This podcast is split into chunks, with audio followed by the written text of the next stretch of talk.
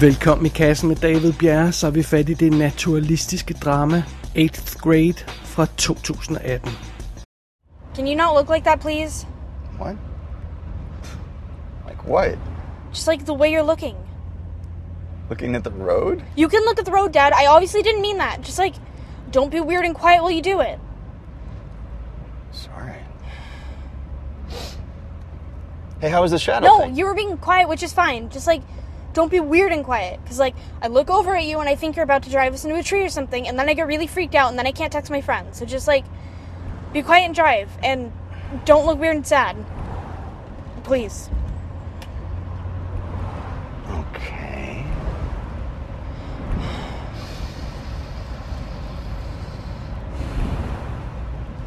That's worse. Pigen Kayla går, som man måske kan regne ud af titlen, i 8. klasse. Og der er kun en uge tilbage af skoleåret. Efter sommeren, så skal hun starte på et nyt kapitel i sit liv. Hun skal i high school. Det er hun naturligvis godt og grundigt bekymret over for, samtidig med, at hun glæder sig, fordi at high school må da absolut være bedre end det helvede, hun har fanget endnu. Fordi hendes situation er jo ikke helt fantastisk, den kære Kayla her. Hun er ikke sådan en helt almindelig, veljusteret ung pige, som går i 8. klasse. Hun er sådan lidt socialt akavet, hun har ikke rigtig nogen venner, og hun er ofte ret ensom. Hun er også lidt overvægtig, og så har hun meget uren hud, så hun ser ikke sådan altid helt heldig ud. Hendes mor er for længst skredet, så hun bor sammen alene med sin far, og han har ikke rigtig nogen anelse om, hvordan han skal kommunikere med den her pige, eller hjælpe hende på noget plan med noget som helst. Som så mange andre piger og drenge og alle folk efterhånden, så lever Kayla store dele af sit liv igennem sociale medier. Hun har Instagram og Snapchat og alt det her løjse. Så det vil sige, at hun er også sådan udsat for en jævn strøm af folk, der i hvert fald udadtil ser ud, som om de har et fantastisk liv og et perfekt liv og sådan noget. Og det har hun jo selvfølgelig ikke. Hun har dog sin egen YouTube-kanal, hvor hun laver sådan små videoer, hvor hun giver gode råd til unge på hendes egen alder. Men hun er faktisk ikke særlig god til selv at tage de der råd, hun giver. Så det er sådan lidt, det er også sådan lidt påtaget ting, hun gør, som ikke rigtig virker helt ægte. Oh well, Kayla, hun er opsat på, at nu skal hun bevæge sig i en ny retning, og det behøver altså ikke at vente til efter sommeren med high school og sådan noget. Den her sidste uge af 8. klasse har hun tænkt sig at ændre på nogle af de ting, som hun ikke kan lide ved sig selv. Hun vil være mere åben, hun vil prøve at få nogle venner, og så vil hun også selvfølgelig rigtig gerne have en kæreste, med, sådan en lidt uskyldig kæreste i hvert fald, på det plan, vi er på i hvert fald. Og andre omstændigheder, det er simpelthen det, der er den rejse, vi skal fokusere på her i 8th grade. Og selvom filmen har den titel, den har, så udspiller den sig altså kun på en enkelt uge. Men som man måske ikke regner ud, så bliver det en meget indholdsrig uge. Ja, og den uge skal vi snakke mere om et øjeblik. Først skal vi lige have et blik bag kameraet. Filmen er skrevet og instrueret af Bo Burnham, og han har ikke lavet så forfærdeligt meget andet. Han har instrueret nogle stand-up specials, for eksempel med Chris Rock og sådan noget i den stil. Han er komiker, og han er musiker og sådan noget, og laver forskellige ting. Men det her, det er sådan hans første sådan rigtig store projekt, den her film. Han er jo også skuespiller, han har haft nogle små roller i sådan noget som Rough Night og The Big Sick og sådan noget i den stil der, så måske man kan kende hans ansigt. Hovedrollen som Kayla Day bliver spillet af Elsie Fisher, hedder hun, og hun har også lavet en masse små ting og sådan noget, men ikke sådan noget, jeg har bidt mærke i, men andet end den ene ting, at det er hende, der er stemmen til Agnes, en af de små piger i Despicable Me, altså tegnefilmen Despicable Me. Jeg tror, hun er både i 1'eren og 2'eren, men hvis ikke efter det. Som Kaylas far, som hedder Mark, der ser vi Josh Hamilton, og han har været med i tonsvis af ting. TV-serien 13 Reasons Why i øjeblikket, Dark Skies, Francis Haar, en masse film. Han har ikke sådan specielt mindeværdig ansigt, så det kan godt være, at man ikke lige har bidt mærke i ham. Ellers så møder vi et par andre folk undervejs. Olivia, som er sådan en high school pige, som Kayla lærer at kende, bespillet af Emily Robinson, som er med i Once Upon a Time in Venice-filmen. Jack Ryan spiller Gabe, der er sådan en sød knæk, som hun lærer at kende undervejs. Han er med i The Age of Summer, eller bare Age of Summer hedder den. Men ellers er der altså ikke sådan vanvittige kendte skuespillere på rollelisten her. Og det er altså hovedsageligt børnene, vi er sammen med, eller eleverne, vi er sammen med. Der er ikke sådan en stor tilstedeværelse af voksne i den her film. Så vi fokuserer altså mest på Kayla og hendes, de folk, der måske bliver hendes venner i hvert fald, her i 8th grade. The topic of today's video is being yourself. And it's like, you know, well, aren't I always being myself? And like, yeah, for sure. But it's like, being yourself is like not changing yourself to impress someone else. You know, because like you could be the most popular kid at school, or like, you know, like have like the hottest boyfriend or whatever. But like, what's the point if you're not being yourself? And it's like, being yourself can be hard, and like the hard part about being yourself is that it's not always easy, because, you know, like people can like make fun of you or something dumb, because like people suck and evil people exist, but you just gotta ignore them and like not care what they're saying. Eighth Grade er jo en af de film, der ankommer til os med rigtig meget ros i ryggen. Altså virkelig, virkelig meget ros. Jeg tjekkede lige for nylig på Rotten Tomatoes. Den har 99% approval. Det er jo meget. Men det indikerer jo ikke så forfærdeligt meget andet, end at anmelderne elsker den, og det er jo altså meget fint, men vi ved jo også godt, at vi ikke kan stole på anmelderne, altså den slags anmeldere, som bliver registreret på Rotten Tomatoes, kan vi ikke stole på. Så, spørgsmålet er, om de ved, hvad de snakker om i det her tilfælde, og spørgsmålet er, om de ved, hvad de snakker om generelt, når det gælder teenfilm. Fordi det her er jo et eller andet sted en teenfilm, ungdomsfilm, hvad man nu vil kalde det. Og et eller andet sted, så vil jeg påstå, at jeg er nok mere ekspert end hovedparten af dem, som anmelder på Rotten Tomatoes. De rigtige anmeldere, hvis vi kan sætte det sådan en citationstegn. Så, men det er sådan lidt påfaldende, at den type folk er sådan faldet baglæns i begejstring over den her film her. Det er jo altid sådan noget, der får advarselsklokkerne til at ringe en lille smule. Men mere om det senere. Før vi tager fat på nogle af 20 spørgsmål omkring den her film, så lad os blive enige om et par ting, som er ubetinget godt i den her film. Og det er blandt andet Elsie Fisher, som spiller hovedrollen. Hun er lidt af et fund, fordi hun virker som en rigtig pige.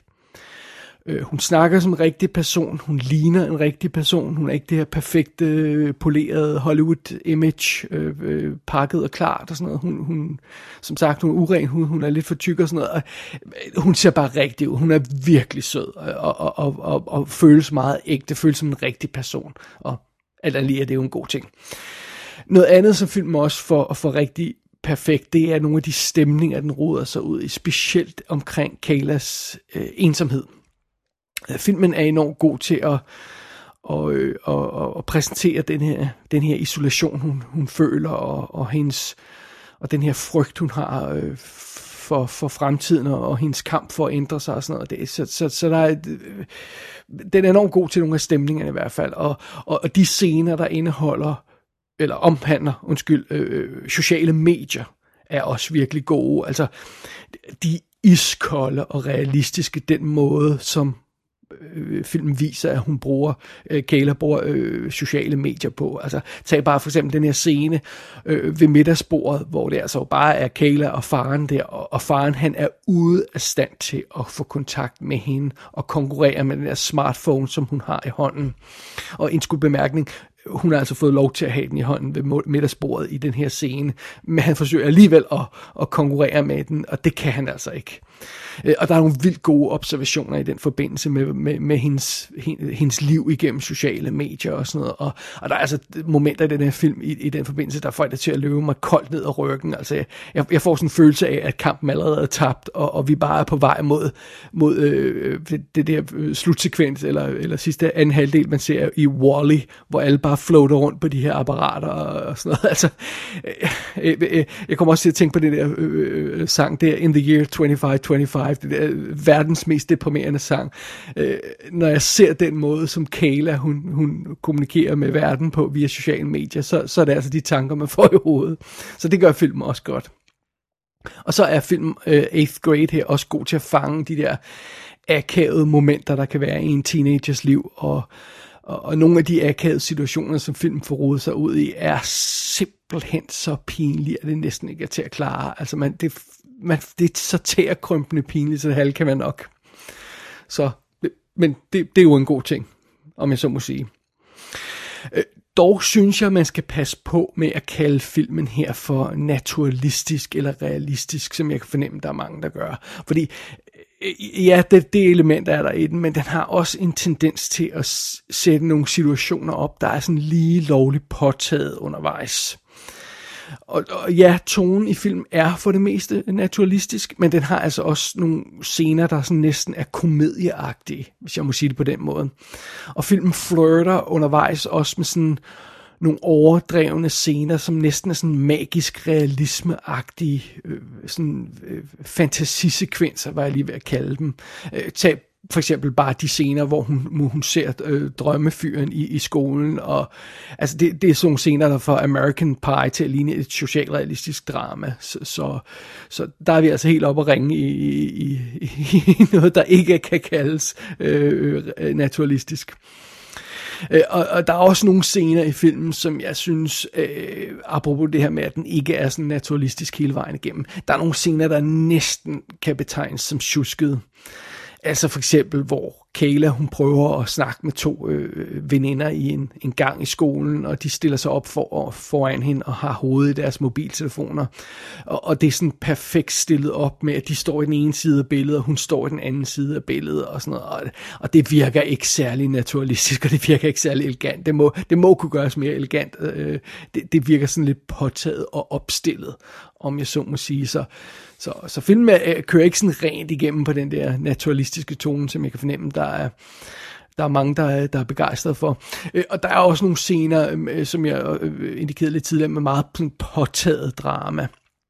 For eksempel synes jeg lige at nævne en scene, der faldt mig for, hvor Kayla, hun går ud i køkkenet og tager en banan, fordi hun har fundet ud af, at hun skal øve sig på oral sex. Hun har fundet en YouTube-video, og så skal hun bruge en banan til det. Og så vil den her film altså have, at vi skal tro på, at den her vildt akavet, indlukket og pige og sådan noget, stiller sig op midt i køkkenet og begynder at øve sig på den her banan. Det her køkken, som er fuldstændig åben, som med vinduer over det hele, som alle kan gå ind i og sådan noget, og ganske rigtigt træder hendes far ind i køkkenet midt i det hele. Ja, fordi hun står midt i det åbne køkken med en banan i munden. Og ja, der er mange gode observerede og præcise momenter i den her film, men der er altså også nogle steder som den scene her, hvor det bare virker sådan lidt påtaget og klodset og skrevet med citationstegn, hvis jeg må have lov til at sige det på den måde. Så jeg synes ikke, den kører rent igennem, den her film. Og det bringer os sådan lidt tilbage til det her spørgsmål, hvorfor er det så, mange af de her anmeldere er blevet så forfærdeligt forelsket i den her film? Well, jeg tror måske fordi, at det her er i virkeligheden ikke en teenfilm, eller en ungdomsfilm, eller en coming of age film, eller hvad man nu ellers vil kalde det. Det her er ikke en film for unge piger og drenge. Det her er et drama for voksne. Og måske specielt for forældre, der bare handler om en teenagepige. På overfladen ser det ud, som om det her, det er sådan en dyb, ærlig og indie-film, der sådan totalt fokuserer på at komme ind i hovedet på den her teenage-pige og sådan noget. Men jeg må indrømme, det er ikke sådan, jeg vil beskrive den. Jeg føler det mere som om, at den her film er inde i hovedet på en voksen, der kæmper med at forstå en ung pige som Kayla. Jeg føler ikke, den er inde i hovedet på Kayla, hvis jeg må sige det på den måde. Og jeg synes, der er flere scener, der sådan understøtter den påstand undervejs. Altså for eksempel er der nogle af tingene i den her piges univers, som filmen ikke er særlig god til at sætte sig ind i. For eksempel hendes romantiske indre univers, når hun ser en fyr og og ja, tænder på en eller anden ung dreng og sådan noget, og de her følelser, der begynder at blive vækket til live i hende. Det synes jeg ikke virker særlig, jeg synes ikke, de scener virker særlig godt observeret. Og jeg synes også, det er meget sigende, at filmens mest helstøbte scene er en nærmest en stor tale fra faren til sidst i filmen, hvor de har sådan et lidt opgør sig med hinanden, datteren og faren der. Jeg synes, det er meget sigende, at det er scenen med faren, der er den mest helstøbte i filmen, og jeg synes også, jamen, det er meget fint, fordi Eighth Grade kan kaste sig ud i sådan, alle de her ubehagelige og akavede scener, som jeg nævnte før, og filmen har meget nemt ved at sætte sig ind i nogle elementer af den her frygt, som den her unge pige føler. Men når jeg ser de scener, så kan jeg ikke lade være med at tænke på, at ofte synes jeg, at det virker mere som om filmens fokus kommer fra en voksen. Fordi jeg tænker tit, sådan vil en teenage pige ikke gøre, og sådan vil hun ikke sige. Men måske hendes forældre vil frygte, at hun havnede i den situation. Det giver meget mere mening for mig på nogle af tingene her. Altså, det håb, der er til stede i nogle af scenerne, den frygt, som der er til stede i nogle af scenerne. Jeg synes ofte, det virker som om, de er observeret fra et perspektiv, der er voksen mere end i skoene på en teenage pige, hvis det giver mening. Og hvis jeg må have lov til at være lidt fræk og bygge videre på den påstand der, så er jeg lige ved at tro, at de folk, der er specielt imponeret over den her film, normalt ikke ser teenfilm og ungdomsfilm. Jeg tror ikke, de er klar over, de folk, der elsker den her film, så meget som de gør. Jeg tror ikke, de er klar over, hvad teenfilmgenren rent faktisk kan, når den er bedst. Og jeg synes rent faktisk, den kan en del mere, end 8th grade præsterer. Og jeg ved godt, nogle gange så er teenfilm pakket ind i sådan en pæn poleret indpakning og præsenteret som sådan en form for produkt. Og nogle gange er de, altså der er jo forskellige typer, men nogle gange er de jo fjode som sådan 16 Candles, en klassiker som den, eller nogle gange er de eventyrlige som Twilight. Jeg kan godt høre folk allerede ved at brække sig. Og nogle gange er de pladerromantiske som sådan en film som The First Time, som vi har haft her anmeldt her i kassen. Og det er altså meget fint. Nogle gange på overfladen ser det ud som om en film som 8th Grade er meget dybere og meget mere ægte end de førnævnte film og teenfilm generelt. Men nogle gange skal man jo altså gå en lille smule dybere end selve overfladen for at finde en films sande kerne. Og jeg synes, at teenfilmgenren kan en masse ting, og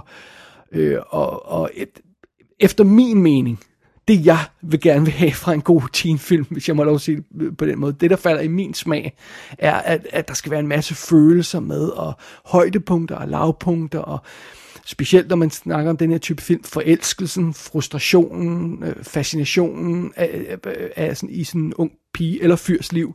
Det synes jeg lige meget. Og jeg kan også godt lide, når der er sådan et element af eventyr i teenfilm. Alle de her ting, som jeg lige har nævnt her, det synes jeg ikke er noget, som 8th grade har særlig godt med. Og det er måske igen, dels fordi jeg vil våge at påstå, at det er sådan en voksen observeret film, men også fordi det ikke er, og det er måske, det ene understøtter måske det andet, men det her, det er ikke en traditionel teenfilm som sådan. Den udspiller sig ikke i et traditionelt teenfilmformat. Kayla, hun bevæger sig ikke igennem sådan et traditionelt teenfilm-univers, hvis jeg må have lov til at sige det på den måde.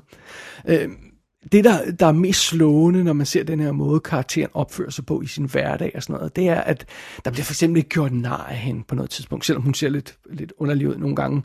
Hun bliver ikke udstillet for at se anderledes ud. Nej, det der sker med hende er, hun bliver ignoreret.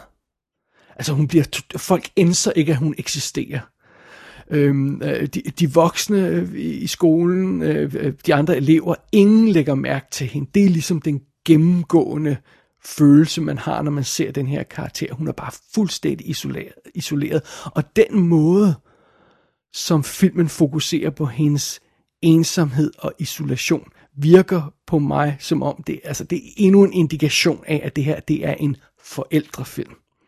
Jeg synes, den er mere præget af de følelser, som forældre vil have, når de sender deres barn ud i den store onde verden og sådan noget. Og det er der som sådan ikke noget galt i, men som jeg indikerede før, det er ikke helt det, jeg vil have fra en god teenfilm. Og jeg synes heller ikke rigtigt, det er det, filmen lægger an til med sådan titlen og hvordan den starter og alt det her. Hvad det, den indikerer, den vil være. Der synes jeg, den virker som om, det vil være en straight-up ungdomsfilm på et eller andet plan. Men jeg synes ikke rigtigt, det er det, den ender med at være. Og så lige en sidste kritikpunkt herover for Eighth Grade. Der er altså også nogle ting, jeg ikke bryder mig om i filmens stil. For eksempel er der adskillige dramatiske scener i filmen, der er fortalt på en speciel måde. Vi ser en af Kaylas oplevelser på billedsiden. Altså hun gør et eller andet, hun er i en eller anden situation, hvor hun skal opleve et eller andet, og der måske er dramatisk eller fremmed for hende, noget hun er bange for eller sådan noget. Men så lydsiden er, enten er det et eller andet musiknummer, der brager for fuld volumen og drukner al reel lyd fra scenen, så det kun er den her musik, vi hører. Det er den ene variation. Den anden variation er, at vi igen ser en scene fra hendes liv, og så på lydsiden har vi en speak fra en af de her videoer, hun laver på sin YouTube-kanal. Så det hører vi, mens vi ser scenen, og vi hører hende give nogle gode råd, som hun måske ikke nødvendigvis følger, for eksempel. Så igen, der er ikke nogen real lyd fra scenen, som sådan, lyden kommer fra et andet sted. Og jeg synes ikke, den stil virker optimalt, og jeg synes ikke, de scener, den bliver brugt på, er optimale. Og det bliver brugt flere gange i løbet af filmen, den her stil med, at så druknes lydsiden ud af musik, eller der er speak på, som ikke hører til scenen.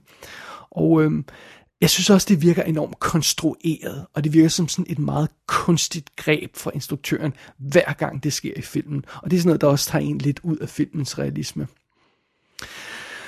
Så jeg får lige at opsummere. Jeg synes Eighth Grade er en sød og velmenende film, men jeg ingen måde så imponeret over den, som quote-unquote de voksne anmelder er, hvis jeg må sige det på den måde. jeg kan godt respektere det, den vil, og det, den gør, men jeg må også være ærlig at sige, at det her, det er ikke min foretrukne type film. Om vi så kalder det en ungdomsfilm, en voksenfilm, hvad vi nu eller drama, hvad vi vælger at kalde det, så synes jeg ikke, at det er det, jeg vil have ud af en film, som den her film giver. Og derudover synes jeg altså også, at den har lige lovlig mange små fejltrin her og der, som ender med at hobe sig op, synes jeg. Så det er jeg selvfølgelig også et minus ved filmen. En ting er i hvert fald sikkert. Næste gang vi holder teenfilmaften i Bjerrehuset, så ryger den her film, Eighth Grade, altså ikke med på programmet. Faktisk ved jeg ikke rigtigt, om det her er sådan en af de film, jeg umiddelbart har lyst til at se igen.